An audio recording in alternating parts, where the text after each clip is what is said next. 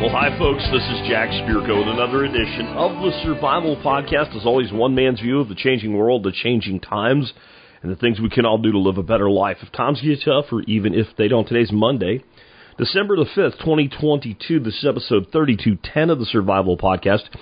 And we're almost back to everything being normal again. Boy, have I had a ride in the last month of just stuff going haywire crazy and losses and stuff like that. I lost two computers.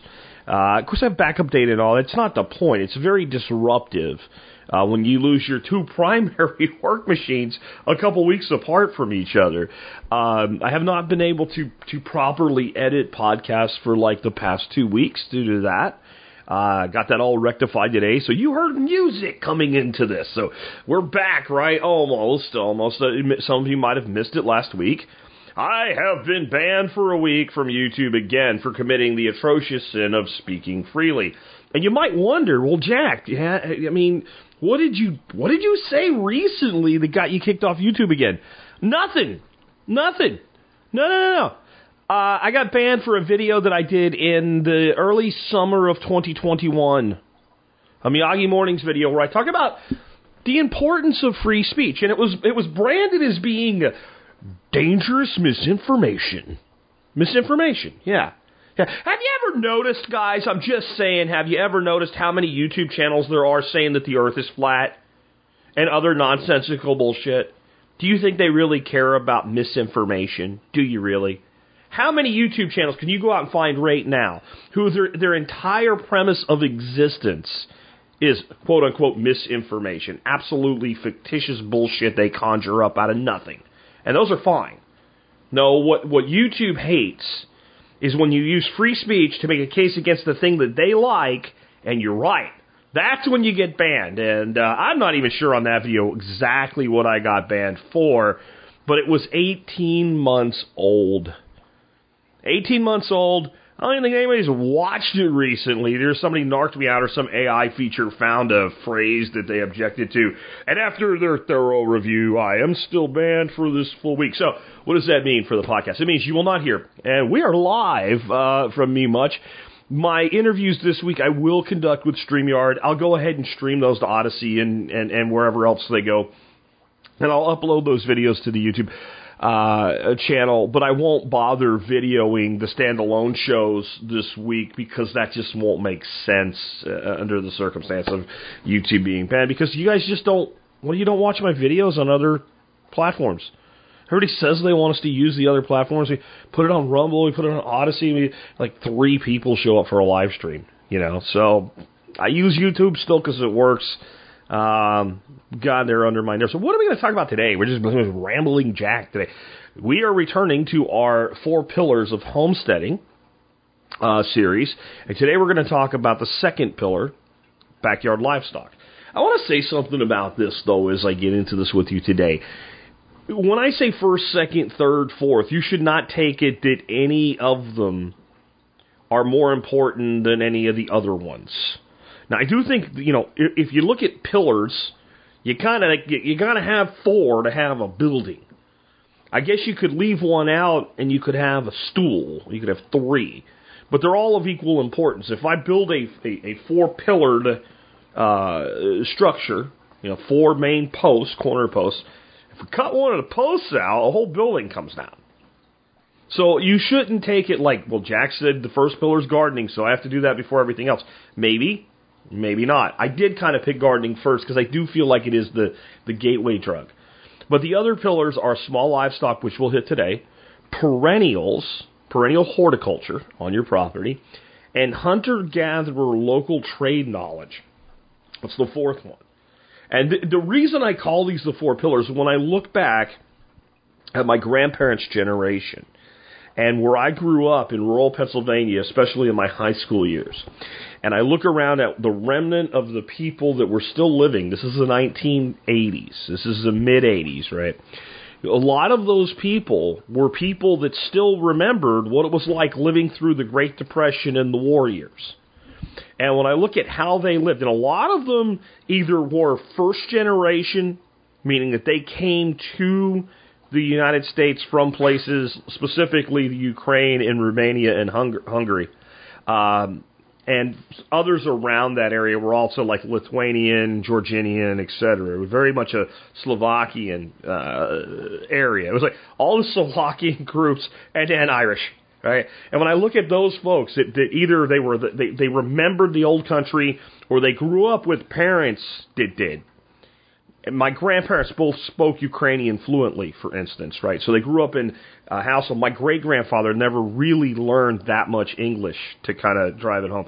When I looked at how those people lived and what they did and how they got by on very little money, and they were always tight fisted with money too, man. They were always worried that it will come, the, the depression would come back.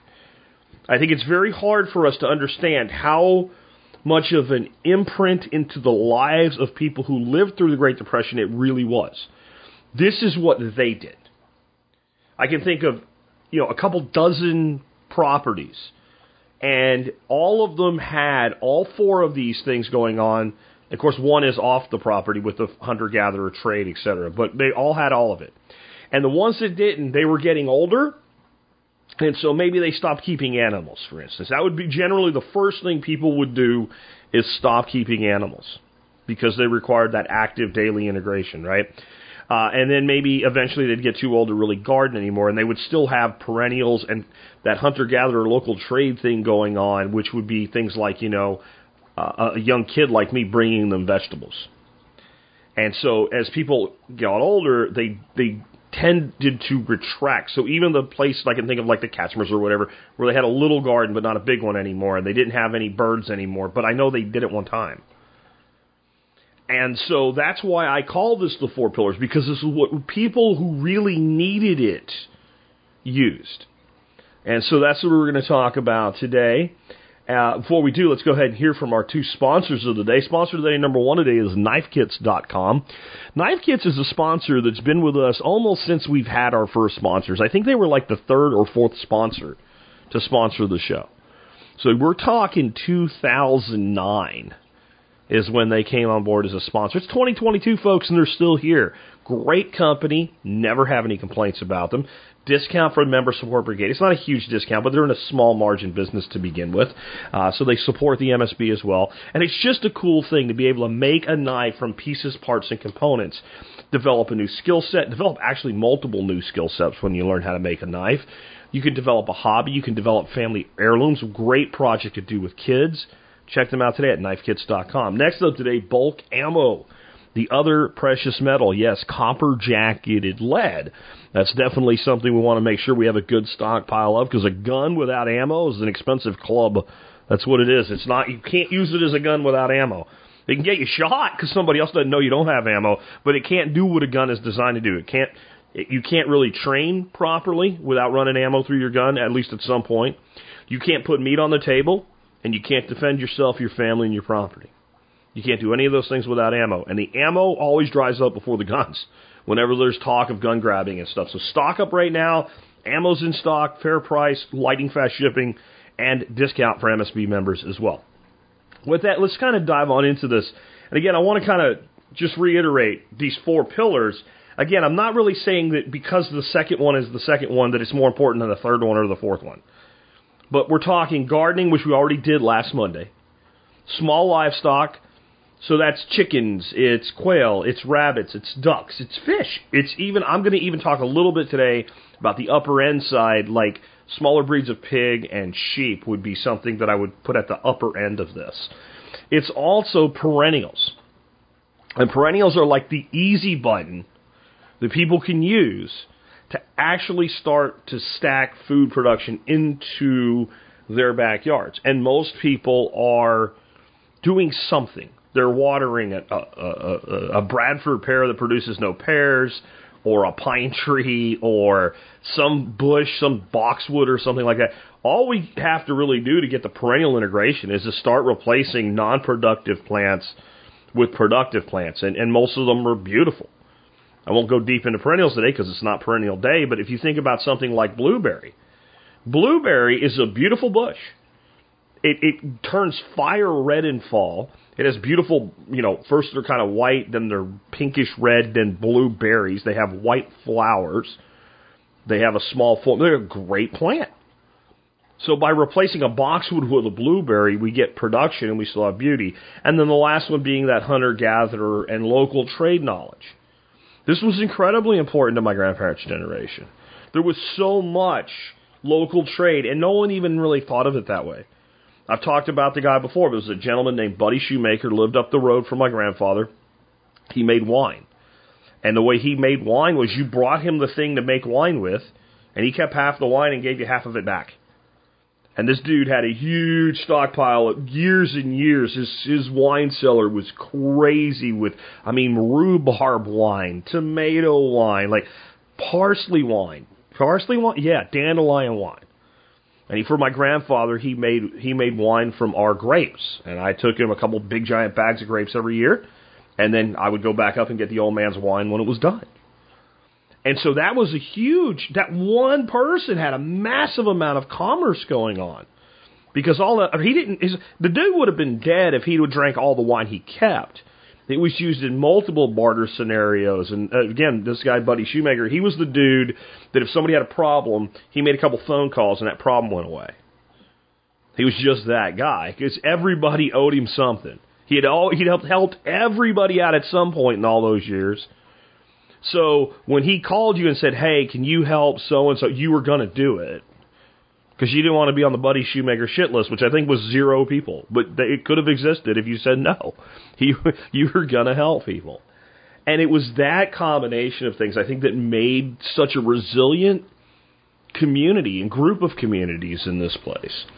So as far as why small scale livestock, I think the first thing is protein and fat production.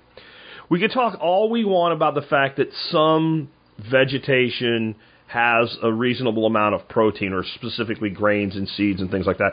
But there is no complete protein for the human nutritional profile in nature other than amaranth and quinoa, and you ain't going to live on that.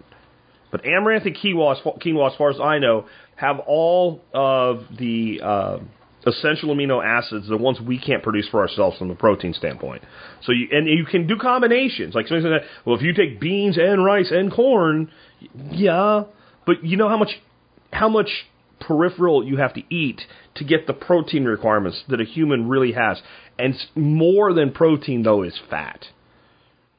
Fat is a at a premium in nature is a nutritional thing.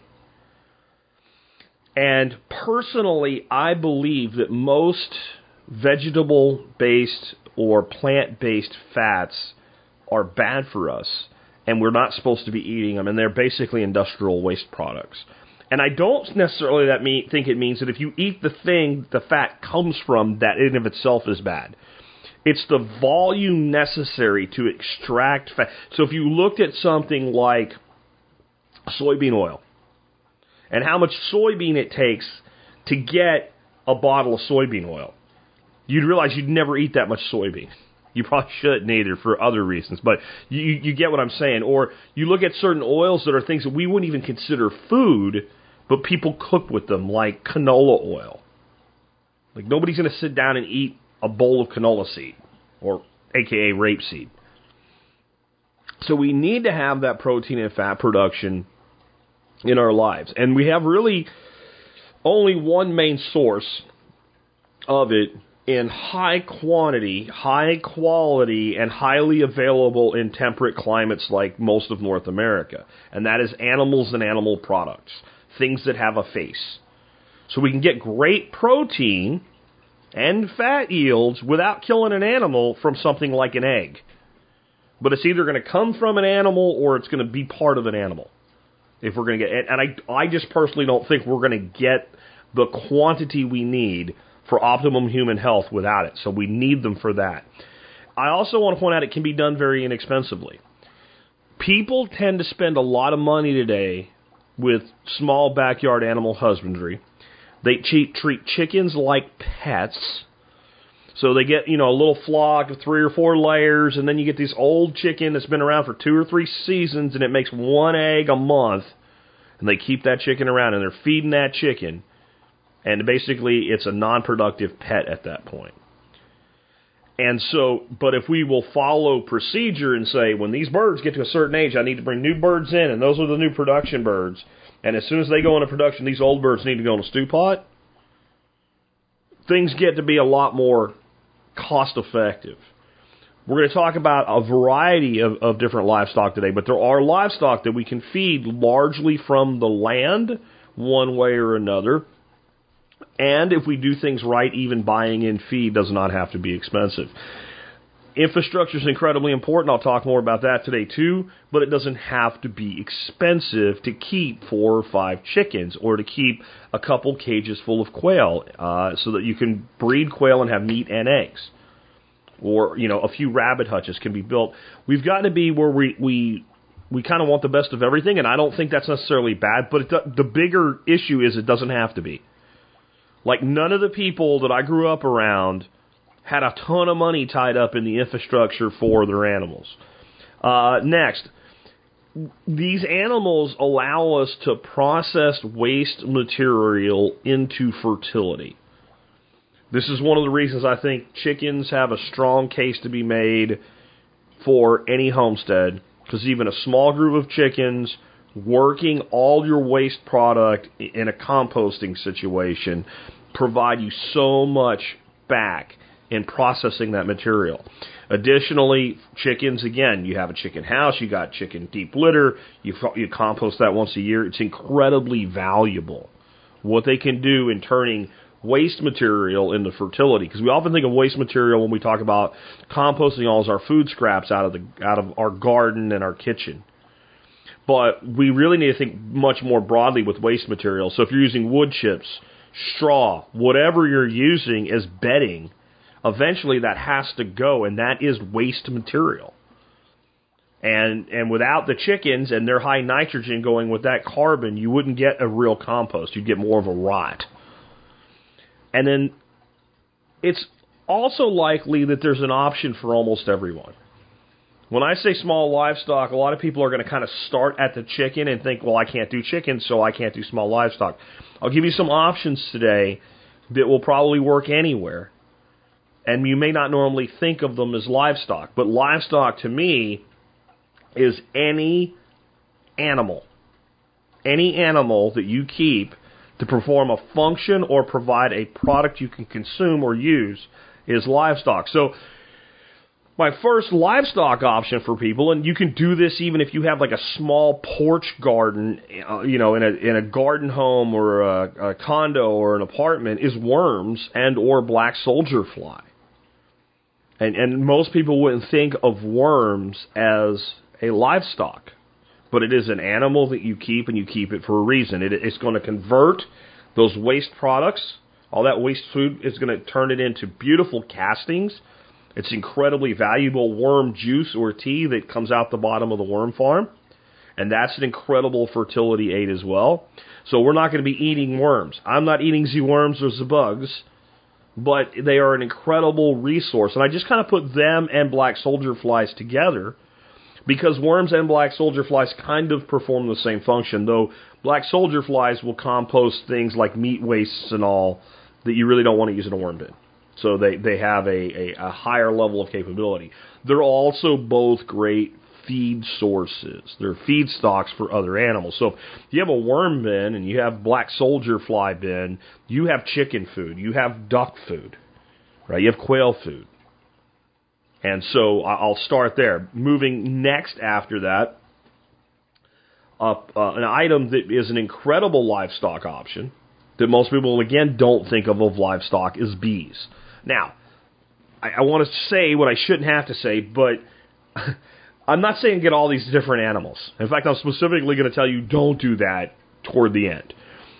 And I'm also not saying that like you have to get any specific one of these animals. And things that are when I say things that are actually easy, it may be easy for some people and not others. And what I mean by that is, do you like taking care of bees? I didn't. I didn't. So I used to have bees. I did not enjoy taking care of them. I wasn't really afraid of them. You know, I, I always said I don't care if I get stung by a bee getting stung by 20,000 bees, not looking forward to that. But I learned how to use all the equipment. I learned how to suit up right and, and tape up, you know, like your around your wrists and stuff. I never got stung working my bees, not once. Um, I just didn't enjoy it. I didn't enjoy being in a bee suit in August in in Texas. I didn't enjoy even just you know taking uh, jars out to feed them in, in the in the dark part of the year. I didn't like it. But if you do like it, they're pretty easy. They live in a box. Mostly they see to themselves.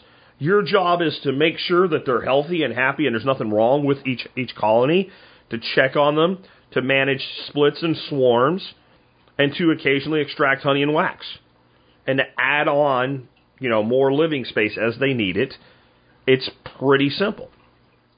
So what do we get from bees? We get multiple animal products. We get honey, which I'm not as enamored with as I used to be, trying to live a much more low carb lifestyle. But it is a it is a product, and it's an expensive product. And even if you don't consume it, it is a pro- like if you produce a thing and you get a hundred dollars for the thing, and you can buy a hundred dollars worth of meat. Effectively, you produce the meat. That's the way I look at it. So it's and I I know people who have made a great living with bees that that barely extract any honey and barely sell any honey. All they sell is bees. One guy named Chris is a long-term community member. He split hives every year. He had a way he did it, and he did not try to produce a lot of honey. He tried to produce a lot of bees. And he made, I don't remember exactly how much, but it was tens of thousands of dollars working two weeks a year, real work. He made his boxes and all for his nucs, and he would just split and he would sell two weekends, cash only, reserve in advance, come pick them up. And he sold out all his bees every year. So those bees, as a livestock, could have produced the, and they probably did produce the money to provide other food. So now I can go buy, if I sell that much, I can easily go buy a cow every year, completely butchered from a local producer or something like that. So bees and worms are your, you know, not typically thought of that I would consider. Chickens. I think the chicken is the easiest backyard conventional livestock that you would think of when we, we think of taking care of something. There's so many ways that we can do chickens, so we can always find the way that works for us. We can do a coop and run, we can do a coop and double run, we can do free range, we can do paddock shift. I mean, like, it's really up to you. But when we start talking about small holdings, properties that are like a quarter acre, half acre in that range, more suburban uh, living, you know, you're talking like three or four chickens. You're probably going to do coop and run in that environment even if you let them go free range, like what, what I have found most people do, and it seems to work really well, where they can have chickens in the kind of more suburban property. The chickens go coop and run. Mom or dad comes home from work. There's a few hours of daylight left. You let the chickens out. Clip their wings. They don't go over the fence and bother Karen next door. And they don't really range that hard because they've been well fed from their feeder uh, during the day and so they just kind of go out and peck around and, and, and, and tend not to cause a lot of trouble. People that have larger properties, you know, my birds, they live in a coop. They go in there at night. I open it up during the day. They come out and they go do their thing with the ducks and the geese. It, it, it doesn't get easier uh, than chickens. If you want to hatch your own eggs, they're the in my experience, I've hatched duck eggs, goose eggs, Muscovy duck eggs, quail eggs, chicken eggs. Is that it? That's it for me. And in my experience, there's nothing easier to hatch and get a high hatch rate with than chickens. They're just dead simple. Many chickens will raise their own, and once you have a chicken that will, you only need one because she'll raise everybody's. So you can make more chickens easily, whether you're incubating or using a broody hen. They processed waste. They have a high production capacity with eggs I would say for most people in these smaller situations, you should be way more interested in chickens for the egg production than meat. You're going to have meat mainly from culls. Maybe you do a small run of birds that you, you make your own hybrids or something and, and harvest every year. But at the scale we're talking, you're probably not going to be eating a ton of chicken from the backyard. But you have your stewing hens in your cull period. It's also very easy to predict how to keep your production high with chickens.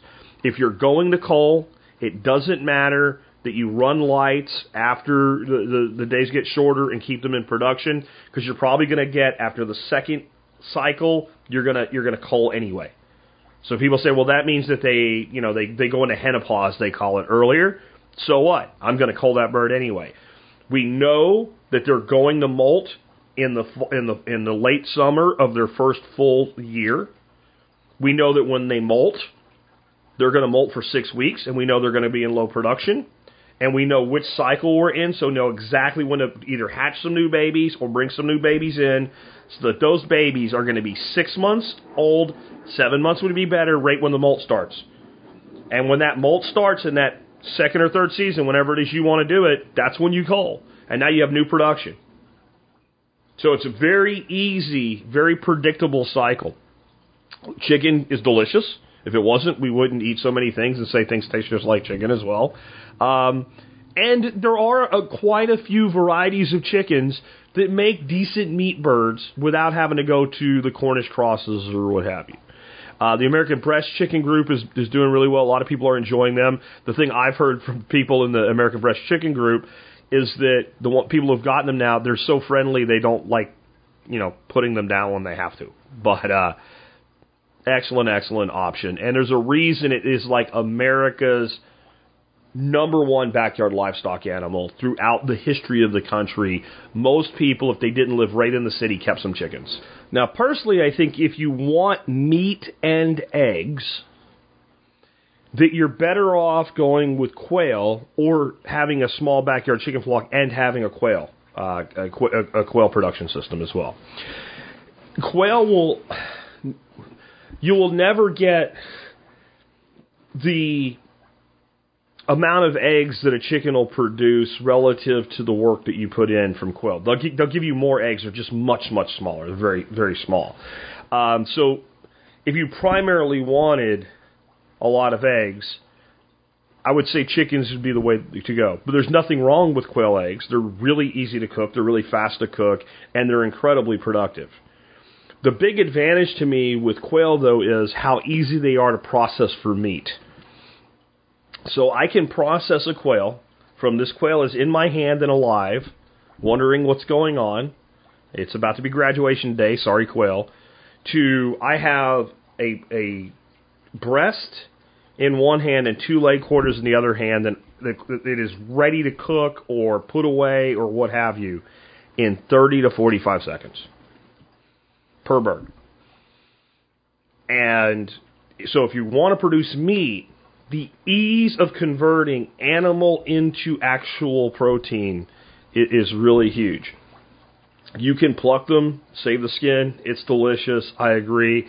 But from a pure production standpoint, being able to just pop the breast out, pop the leg quarters out, break the feet off, grab the heart and the liver, and and and, and go, it's incredibly fast. They're incredibly productive, and it only takes them 21. It's either 18 or 21 days to hatch. I think it's 18 days to hatch. So they they hatch at 18 days, and the bigger deal is they are harvest size for meat in about six weeks. So six to seven weeks is your optimum time to harvest them. Is before they start to get tough. They're you know ninety percent of the size they're ever going to be. So there's where you, you kind of hit the point where you've kind of hit the sweet spot in maximizing growth rate. They are. I wouldn't. I don't consider them as easy to hatch as chickens, but they're not much harder. They're really easy to hatch. They're really easy to brood, and you can, with a single stack in a garage, produce more meat and eggs than you will ever be able to use you will be giving it away if you're maximizing production capacity.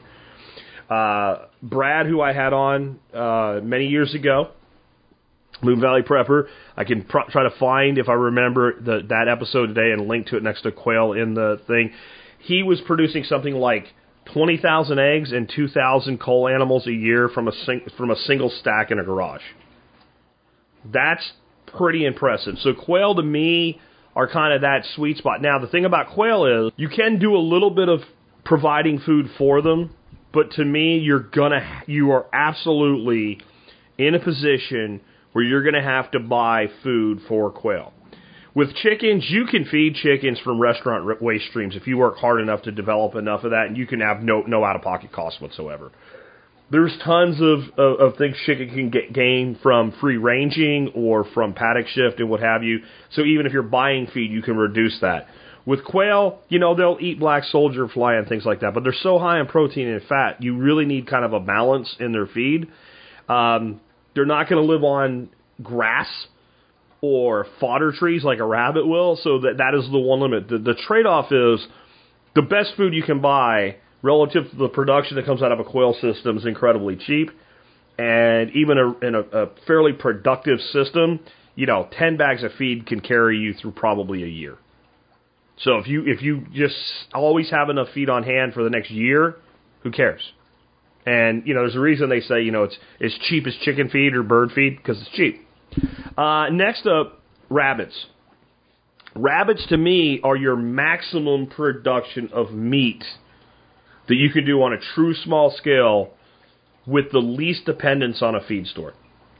If you cultivate a really badass mixed lawn with different forage herbs and things like that, so clover, mixes of perennial grasses, etc., plantain, etc., with a bag lawnmower, you can mostly feed rabbits from that.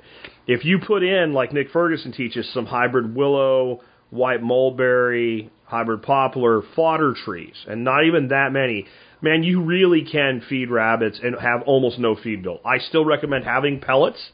I think it's a good backup. I think always having some there and available makes sure that your rabbits are always at optimum health, but you can really minimize that the production that you get from rabbits is massive. One one buck and and three does will produce more meat than you would get out of a probably two meat goats a year. It tastes great.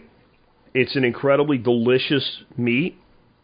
I do have to pause here and talk about fat uh, because people always say stupid shit when it comes to rabbits uh, that would equally apply to quail and, and somewhat less, but somewhat with chickens as well. And that's it.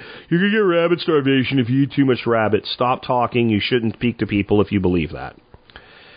First of all, when we maintain rabbits in a rabbit hutch based system or some form of uh, rabbit tractoring or something like that in our environments, we feed rabbits really, really well they have a lot more fat than let's say a wild rabbit living in the winter time on a mountain or the edges around a farm which is where this whole thing came from. People were starving to death eating animals that were starving to death getting no fat and yes you will die if you don't get any fat. The idea that if you eat too much rabbit you will you will all all of a sudden stop consuming fat from other sources is stupid. But we do need to think about fat with some of these livestock choices as to how we're going to get it. So you want your rabbit to be delicious and have fat in it, cook it in chicken fat, cook it in lard, cook it with bacon, etc. Right? And other lean cuts of meat. Bring in fat from other good animal sources, or some of the few really good sources of fat that we can get from plant-based sources. I think avocado. Uh, olive and to a lesser degree coconut are all pretty safe fats to include in your diet. But rabbits, just straight production of meat. But there's something about rabbits that people never seem to realize the real way to get maximum production in your life from rabbits is to breed specific rabbit either crosses or breed types and sell live rabbits to other people that want to raise rabbits. A rabbit is worth more as as a breeding stock, a breeding trio, a breeding pair, uh, soon to be breeding, you know, young young bunnies, than it will ever be worth as meat on the table. People will pay you more for a living rabbit than they will for a rabbit that you've killed and cleaned for them. That doesn't mean you're going to sell a million of them a year, but I, I want you to always think about if I'm concerned about being able to produce high quality protein and fat on my homestead, I have two ways that can happen. I can make the thing that I want so I can raise a sheep, and I've got plenty of meat and fat now. Or a small pig, right? Small pig breed or something, and I have plenty of meat and fat. Or I can raise rabbits, I get meat, I get some fat, not a huge amount, but I can sell surplus rabbits and I can buy in the thing that I'm trying to produce. And to me, the calculus works out the same that way. And it's also the case, you know, I, I can grow rabbits in a small suburban backyard. I can't put a cow back there. I probably can't put a pig or a sheep back there either. So what you do what you can with what you have to get what you need. Next up, ducks, uh, and I'm talking conventional ducks here. To me, if you want to do conventional ducks, the mallard breed ducks, those are your Rouens, your Welsh Harlequins, your Buffs, your 300 layers, etc. They are every bit as easy to, to take care of and provide husbandry for that chickens are. In some ways, they're easier. The one thing is they have to have that water every day, and you need to think about that. And I won't get deep into that today. But there is one thing about these ducks they're noisy. They're really noisy.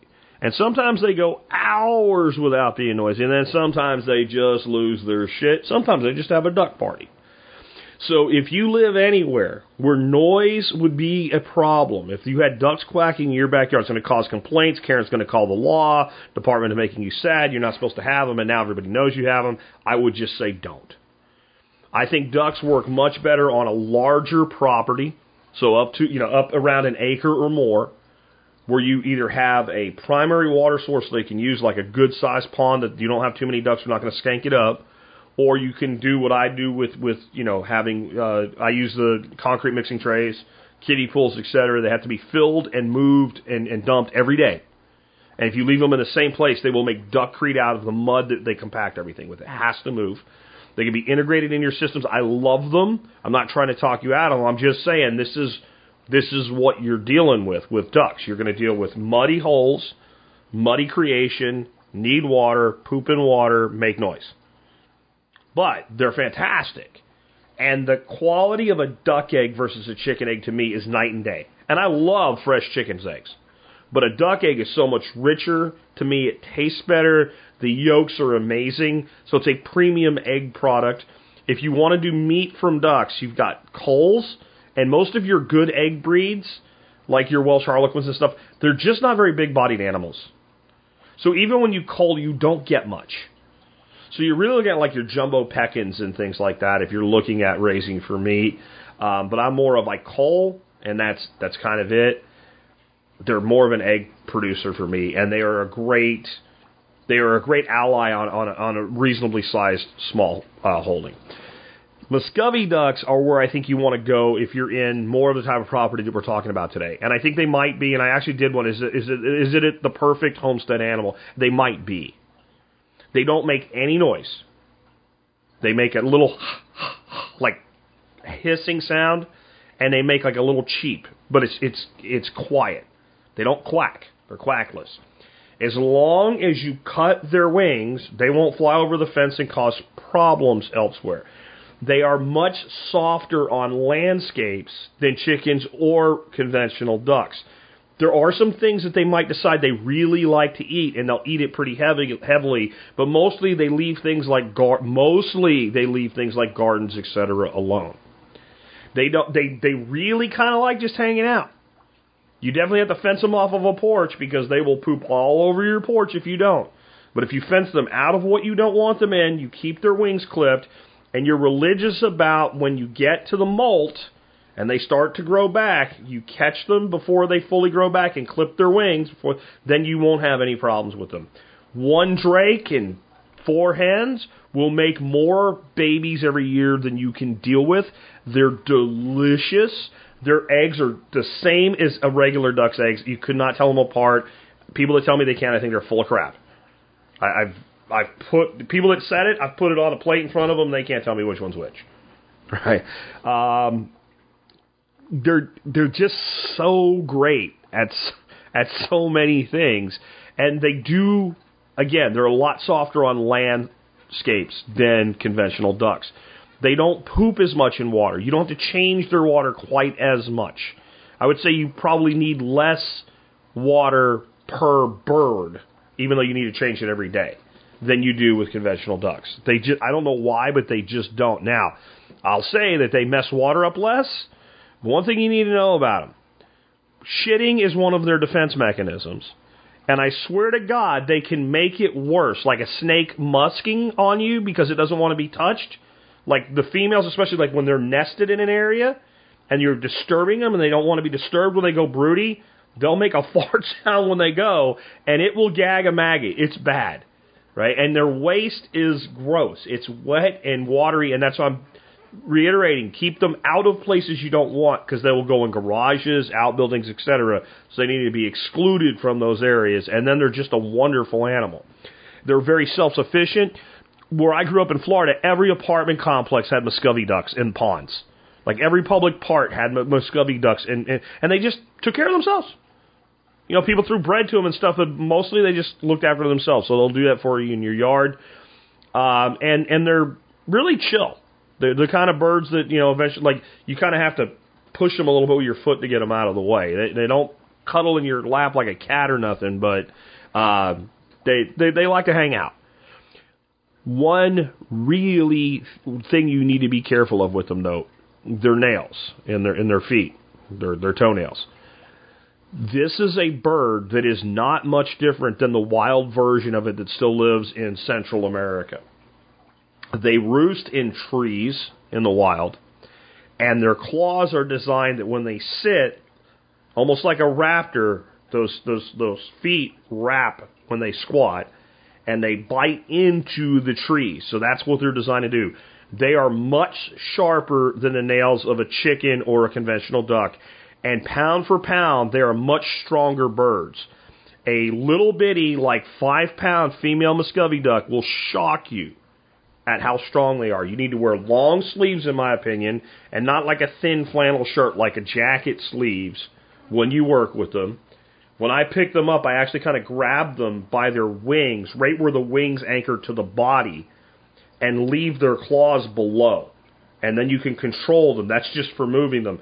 If you're going to have to cut their wings, obviously, you have to kind of get them more in a cradled position, and you really want long sleeves then.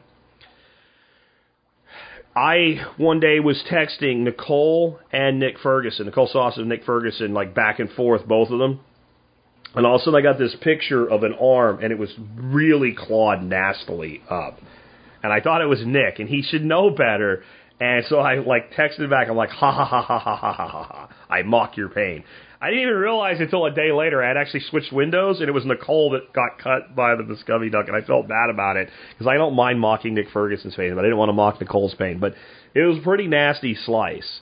Um, please, if you're going to work with them, respect the damage they can do. By the way, rabbits too.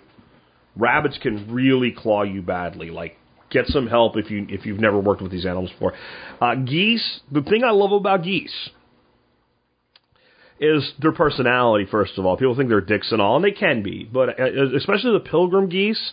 They're the most chill geese I've ever raised. I have never seen a pilgrim goose go after a person, ever. Uh, they kind of bully the other birds a little bit here and there, but they all work that out. They all have their pecking order. But my biggest reason that I'm a fan of geese is that they can go from a gosling to a meat animal at 11 to 12 weeks and they can do that 100% on grass forage if you have good grass forage. They are a grazer. They are a micro cow. And that's what I like about them. The bad news is, so like Muscovy ducks will give you about 150 to 180 eggs a year. They just do it in a very in like two big bursts, and you get a long piece of the year that they don't give you eggs. They'll stop giving you eggs in that molting season, and you won't see many eggs from a Muscovy until like January to February. So that you're looking like August through December, no eggs. But you do get the rest of the year, and you can save them up. Geese, beautiful eggs. A goose egg is a wonderful food item. You're going to get 30 to 45 eggs per goose. You're going to get them in about 40 days, and then you're not going to see another egg until next year. So they're not a great egg production animal. Now, if you have if you have buyers and you're selling eggs, and you have, especially from the Asian community, we got two dollars an egg for goose eggs. So I mean that's that's going to feed that goose for the whole year if you sell you know most of its eggs. Um, but hatching them and producing meat, that's what I see its best. I think geese is kind of a specialized thing, but I wanted to include it today. Next, I'm going to say fish. You guys know I do a lot with fish and backyard backyard aquaculture. i have done whole shows on it, so I'm not going to go deep into it today. I just wanted to make sure I mention it because it's something that's often overlooked. If you have a small landholding, but not a micro landholding, you know, I'm talking three, four acres, the easiest thing you can do is hire a company or rent an excavator, put in three or four small ponds, and stock it with catfish, and throw a deer feeder with a deflector on that pond and feed those fish, and you have food. Period. Now I do it much more of like an active. I have to run pumps, small ponds, four or five thousand gallons, things like that. My Miyagi ponds and all. I would much prefer to do the first thing, and I think it's the number one thing that can be done if you can, you know, get yourself onto a little bit more sizable homestead with good clay, and you can put in catfish ponds. You're golden. You're golden, and you can you can I, I wouldn't only do catfish. And depending on your climate there might be other fish you want to do. If you live in a northern climate then yeah go do trout man. Absolutely. Wonderful food quality. Uh, if you have a big enough pond you know things like like crappie uh, or even white bass you can consider incredibly productive animals. Uh, fast growing. You know you almost can't fish them out. Uh, I'm not big on bass as a food fish. I have nothing against killing a bass and eating it. I think people get all weird about that. That's a tournament fish, right? It's a big sunfish. I just don't think that they're. I think there's other fish that I can catch more of faster that taste better. Just put it that way. But fish is a huge one. Now the other two that I'm going to put here, these are iffy, right? And that is sheep and pigs, smaller breeds of pigs. Let's start with sheep. I think like you know the St. Croix or the Dorpers or something like that, the hair sheep would be the way to go. I don't personally understand why anybody does wool sheep at this point. At some point, maybe if society keeps going into the, the shitter and we have to regress, uh, wool might be a valuable commodity again. But the reality is, right now, it costs more to pull the wool off the sheep than you get selling the wool, unless you're doing some kind of specific value add to that wool. But if it's just a straight production thing, it costs more than it's worth to get the, and you have to do it. Hair sheep take care of themselves. You don't have to worry about it. The beautiful thing with sheep is that you can use a combination of fodder, so your fodder trees and grass, and you can be 100% self-sufficient from a feed standpoint. So they're ideal. The other side of it is you need some land. So I I think that when I say small land holding, you can take that a couple different ways uh, a lot of people would consider a five acre uh, homestead a fairly small homestead because there's a lot of people out there 120, 500 acres and what have you. So if you're in that kind of range, you can definitely do a few sheep. And depending on where you are, your climate, your pasture quality, etc., uh, that may or may not work. It's something you have to figure out for yourself. And then the last one I wanted to include was pigs. And pigs obviously can be very big animals. There's plenty of places where pigs would be considered not acceptable by Department of Making You Sad and what have you. But there there are smaller breeds of pigs, and they actually tend to make really delicious pork. They're just not uber efficient, but they work. So your potbelly pigs, for instance, are considered pets, and nobody would ever eat one. Oh my God, why would you do that? I've eaten potbelly pig, and I have to say it's some of the better pork that I've ever had.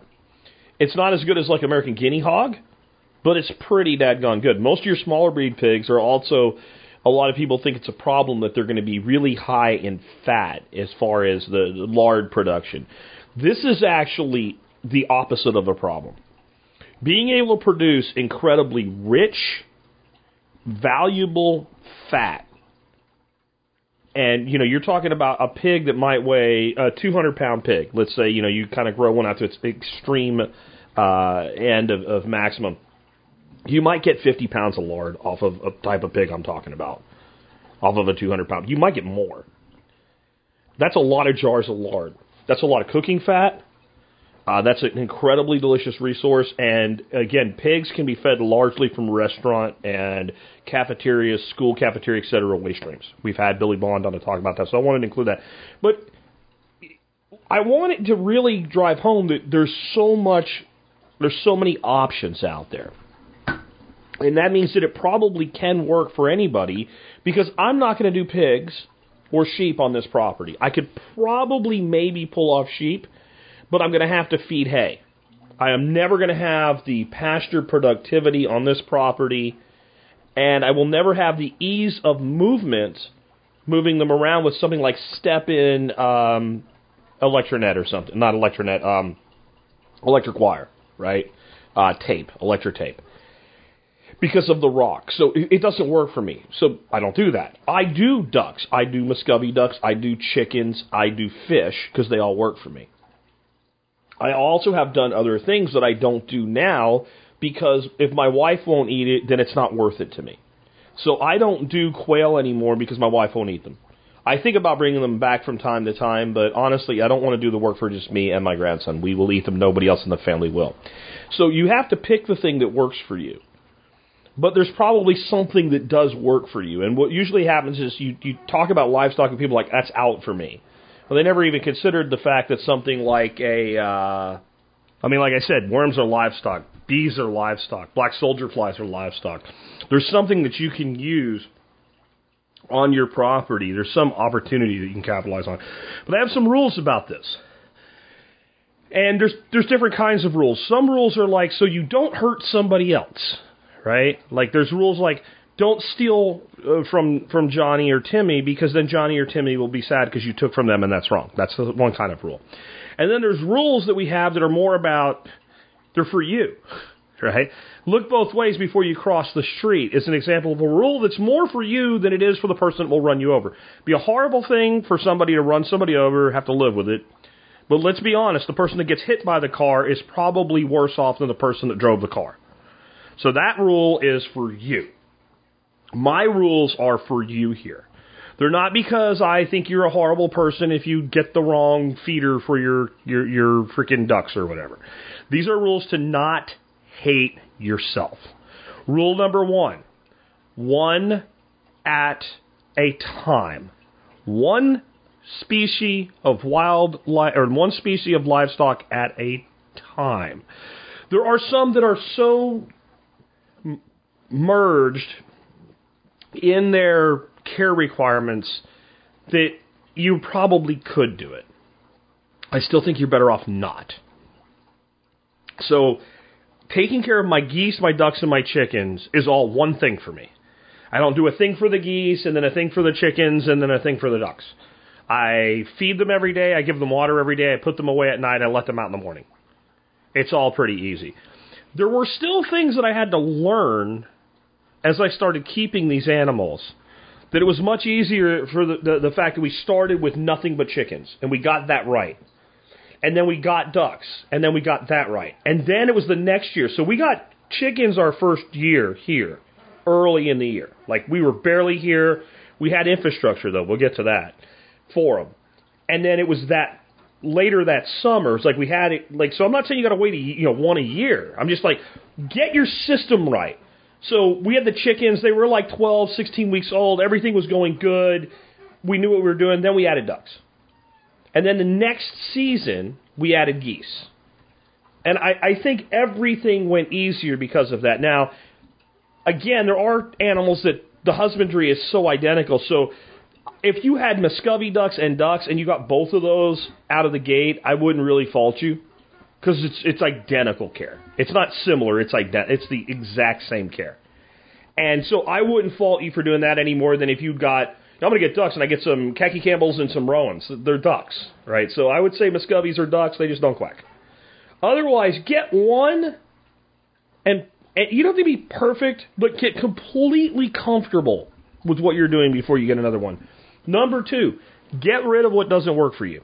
Never feel obligated to keep doing something that you're not happy with it because of the care requirements.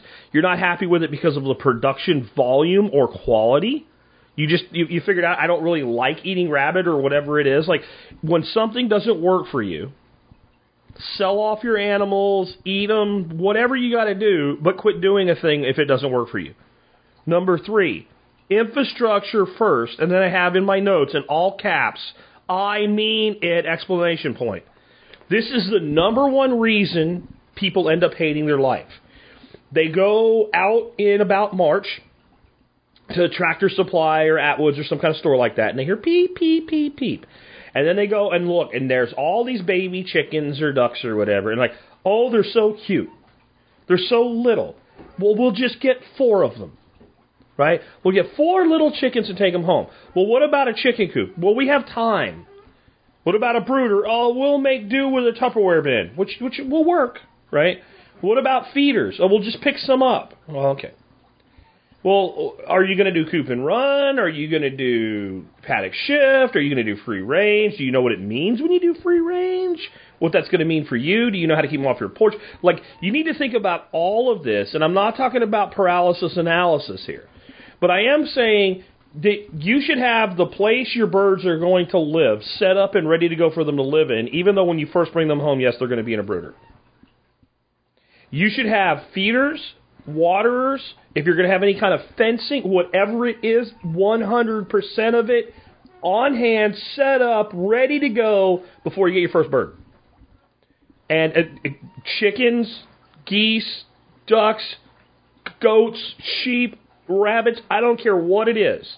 You need to have everything ready before you bring that animal onto your property. Because time will condense so fast so fast because you bring a little chicken homes a day or two old. You put them in a Tupperware thing, right? If you don't have cats or dogs or whatever, they're gonna go in there and bother them. You don't even need to put anything on the roof, right? It ain't gonna get out. Can't jump that high. Can't fly. Three weeks they're flying all over the house if you haven't moved them outside yet. That's how fast it goes. Yeah, if you're raising chickens, and you're raising them for meat and you're not raising a dedicated meat bird, you're probably looking at 16, 18 weeks for that bird to be ready to harvest. But you're looking at six to seven weeks before you pretty much have, a, you know, an adolescent, mostly grown chicken running around. And those six weeks go boom, man. They go fast. Ducks grow even faster into, you know, a fully feathered little critter, being waterfowl. They kind of need to. So always get the infrastructure in place first, and yes, I mean it. Develop a system of management so simple you can teach it to a 10 year old. Because you might have to. And if you can teach it to a 10 year old and a 10 year old can reliably do it, your neighbor who's 30 something will be able to do it too. Because one of the things you're going to learn when you become a, a, a, someone who tends livestock is that you keep them, but they also keep you. This is why things like fish and bees and worms and all, in some ways, are preferable for people that want to travel a lot or they're busy because you don't have to you don't have to necessarily do something with them every day. I personally think if you're a beekeeper, you should probably be checking your hives once a month during the majority of the year. Now, when they're completely like dormant in the winter, you probably don't need to be doing that. You probably shouldn't be doing that during certain periods of time, but otherwise, you need to be checking them. But that's once a month. And I know plenty of people that do it like every other month, and, and, and they have they have great bee colonies. They have great bee colonies. A worm bin, you know, what happens is if uh, you don't feed them as much, their population goes down. You feed them more, their population goes up. So you go away for a weekend or a five day little jaunt, you have to worry about your worm farm. You know, but if you have chickens, somebody's got to let them out. Somebody's got to feed them. You can automate a lot of it, but in the end, somebody has to take care of them. So what you need is a system. In and you need to write it down, in my opinion. You know, let birds out by no later than pick up eggs. Put eggs. You know, where would you have somebody do it if you weren't doing it? Bowl on the counter because they can sit there for a few days before you you know refrigerate them. You know, how much to feed, where to feed them, where to store the feed, where the feed is stored. Have this system in place. We keep the feed here. There's X many bags of feed on, on hand at any given time. When the feed level goes below X number, then replace with Y number of new bags. Make sure that you're putting the you know the, the feed that the new feed on the top, so that you're drawing from it. For, your or the old I'm sorry, the old feed on top of the stack, so you're using the oldest feed first, right? You you may really find out that you need to you know get some uh, metal garbage bags, uh, garbage cans, or at least the big tough ones that are made out of the heavy uh, rubber, and keep your feed in there. Or you might have problems with mice and rats raiding your feed. We had that till we got the cats. And at this point, we don't have any real rodent problems anymore. And the cats live in the garage with the feed where the rats would come to get the feed, and the cats eat anything that goes in there. But you, you may not have the same balance. So you need a you need the infrastructure first, and then you need the system of how the infrastructure is used to care for the animal completely nailed and documented. So you could hand somebody a spiral notebook. Here's how to take care of my chickens. And they may not do it as good as you, but you'll come home, your birds are alive. Right? When do you add new uh, litter to your coop? What do you use for litter? Where do you get it? Like, have this system down cold and make sure that you can, like I said, teach it to a 10 year old because otherwise you're going to find that you can no longer go on vacation. You can no longer slip away for a weekend. And this is why, even though I'm calling this a pillar of modern homesteading, it's not for everyone. Some people maybe are going to do more of the stool, the three legged stool rather than the four pillared house, right? Um, and then last, have realistic goals. I have people email me and they say, you know what, I want to do, Jack. I want to have enough ducks like you did at one time, and I want to like, I want to make a full time living selling duck eggs. Yeah, you're not going to do that.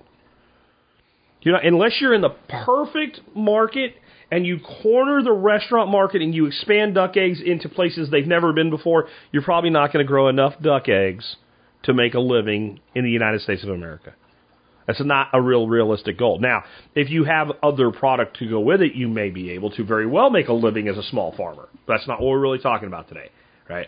But realistic goals. I've also people like, I want to grow 100 chickens a year. How much land do you have? Is that reasonable? Does it even make sense? Is the labor worth the input of labor versus what you're going to get back out of it? You know, if you can involve extended family and they take part in processing and then everybody gets some birds and they load share on the feed costs, this starts to make a lot of sense, right? I think if if you can get to a point where, you know, we want to produce a couple dozen eggs a week in the busy season. And we want to make sure that we whatever eggs we don't use are somehow preserved for the low season. That's a reasonable goal. And then you'll find your family eating some of the most nutritious food ever, and your goal was reasonable. So, since your goal was reasonable, you were able to engineer the result you wanted. If you're growing rabbits, you know, how many rabbits do you want to grow a year? You know, start out with a simple goal. I want to be able to put four rabbits into the meals for my family every month. That's very reasonable. What's not reasonable is I want to I want to produce so many rabbits that we eat rabbit every day. First of all, you're going to get tired of it. You won't get rabbit starvation, but you will get tired of it. And and it's probably not a realistic goal. So set realistic goals, develop the system of management so somebody can teach it to a 10-year-old. Infrastructure first, get rid of what does if something is making you miserable, get rid of it. If something is costing more than it's producing, get rid of it.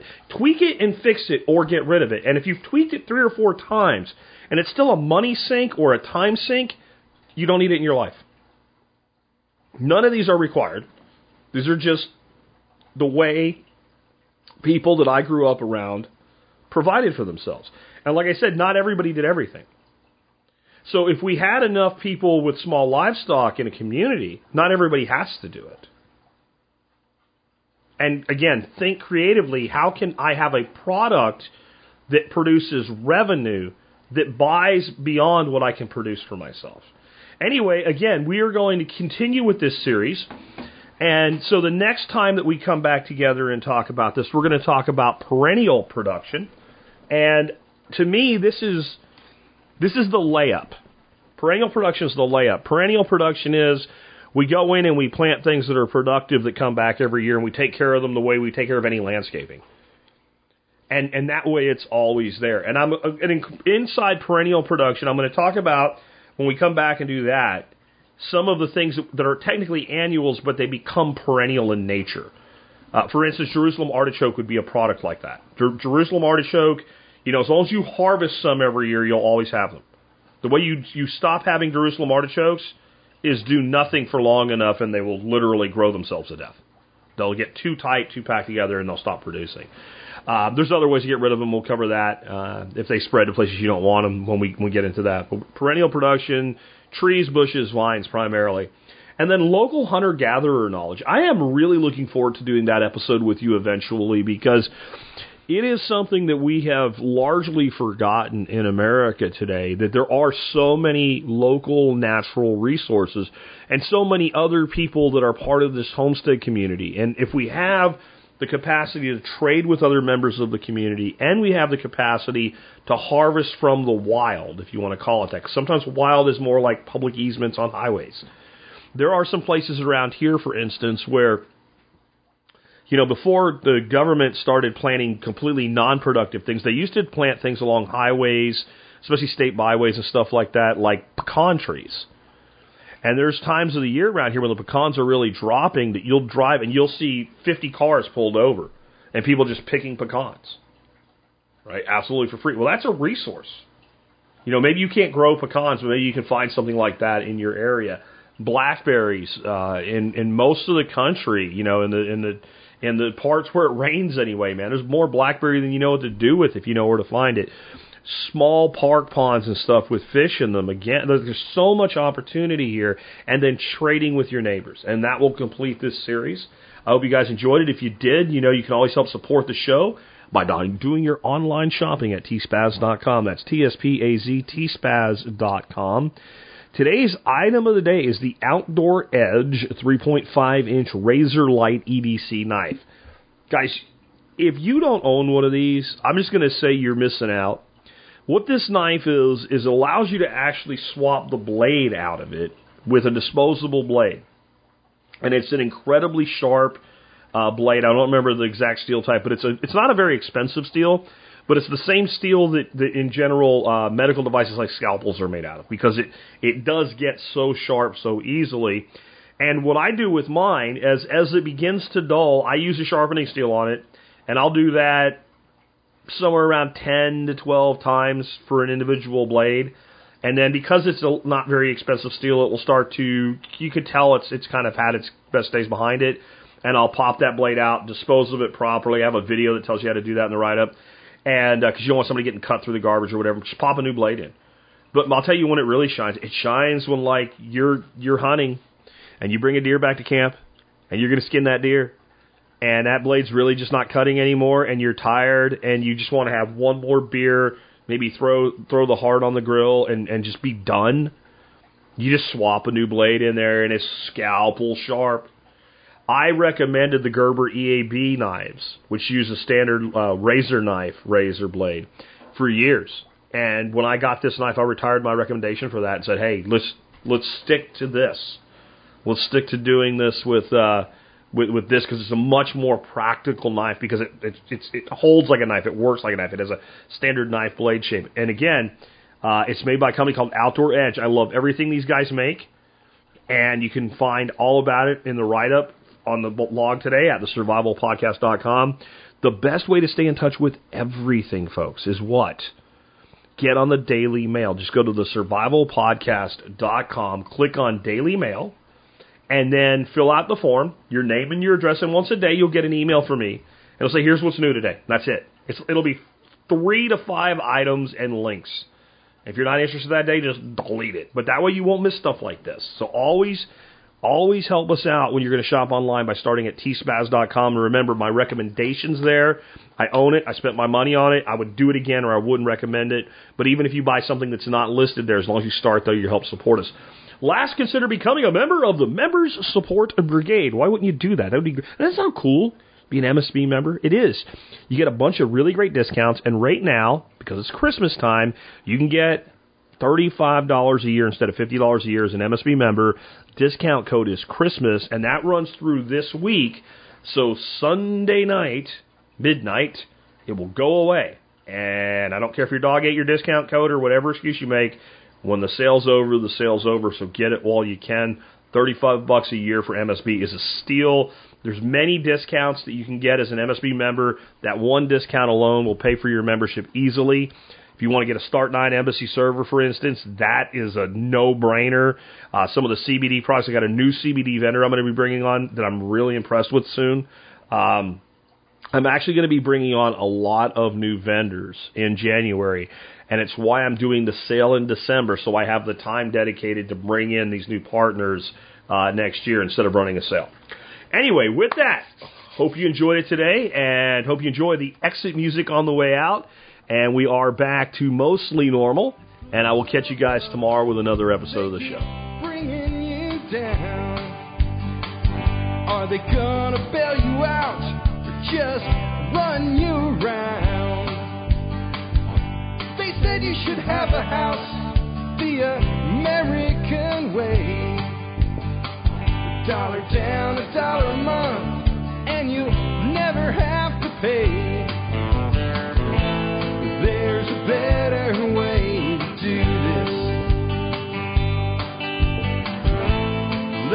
Show you a better way.